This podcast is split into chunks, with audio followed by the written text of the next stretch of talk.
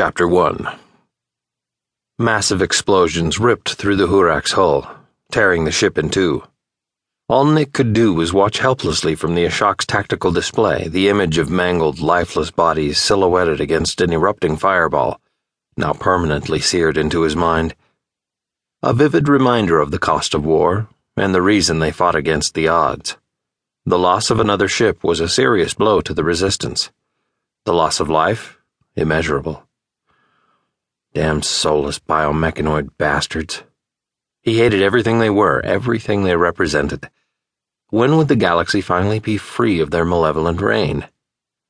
Admiral Nick Bannon raised his head from the tactical display and stared at the monstrous Mok'tu Starkiller that now filled the forward screen from edge to edge. It was the first time he'd ever set eyes on the mighty Broktaw. The legendary vessel was big as hell and blacker than death itself.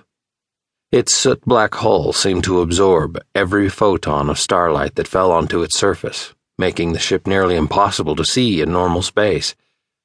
But here, against the brightly lit background of the nebula, it was an ominous sight indeed.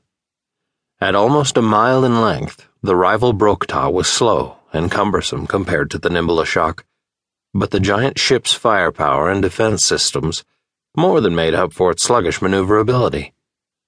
The Mok'tu vessel was truly a formidable adversary, and just getting this close to the enemy's flagship was no easy task.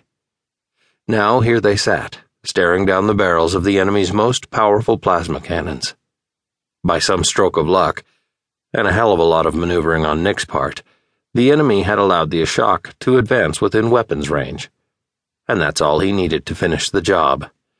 Nick drew in a deep breath and prepared to bellow the final command.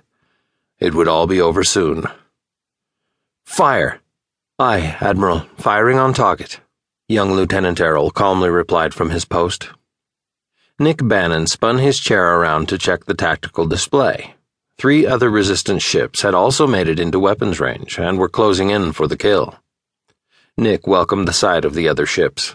His mission would have been suicide without the other resistance vessels drawing some of the Broktaw's massive firepower. Helm, watch that crossfire. A powerful plasma burst grazed the Ashok shields, rocking the ship violently. Ensign Corin had been making his way across the bridge, but the shock of the blast caused him to stumble. He struggled to remain upright and grasped at the nearby railing to steady himself as the ship pitched. His hand missed the railing and he fell face first to the floor. The bridge was a chaos of crew members trying to remain steady on their feet. Somehow, Nick managed to keep his grip on one arm of the captain's chair as his body was thrown from the seat. Sorry, sir, the helmsman called over his shoulder as he quickly worked the controls to avoid more incoming rounds. Nick threw his ass back into the seat and checked the damage report. He glanced back up at the Mok'tu vessel as they barreled closer. Tactical? Why is that ship still in one piece? To the right, a bridge officer fought to extinguish a small fire that lashed out from a damaged power conduit, sending a thick, white cloud of smoke wafting in front of the view screen. A blinding light forced Nick to look away. Sparks erupted from the consoles around the bridge as enemy plasma fire impacted the forward shield. A direct hit. Within seconds, the pungent aroma of shield emitter coolant filled the air, hissing loudly from a ruptured pipe housed within the ceiling. Nick's lungs seized, refusing to allow the toxic gas in, but not before he managed to choke out a command. Protocol 2, switch to secondary system. he ordered in between coughs. His thumb found the latch to the breather unit compartment tucked neatly into the arm of the command chair. As his lungs squeezed closed, damaged from the dangerous coolant in the atmosphere, his hand finally located the small life sustaining canister, and he quickly pushed the mask to his face. Clean air slowly replaced the chemical laden air in his lungs as he forced a few breaths from the emergency breather. The unique, tingly feeling of microscopic medbots working to repair his lungs was unmistakable.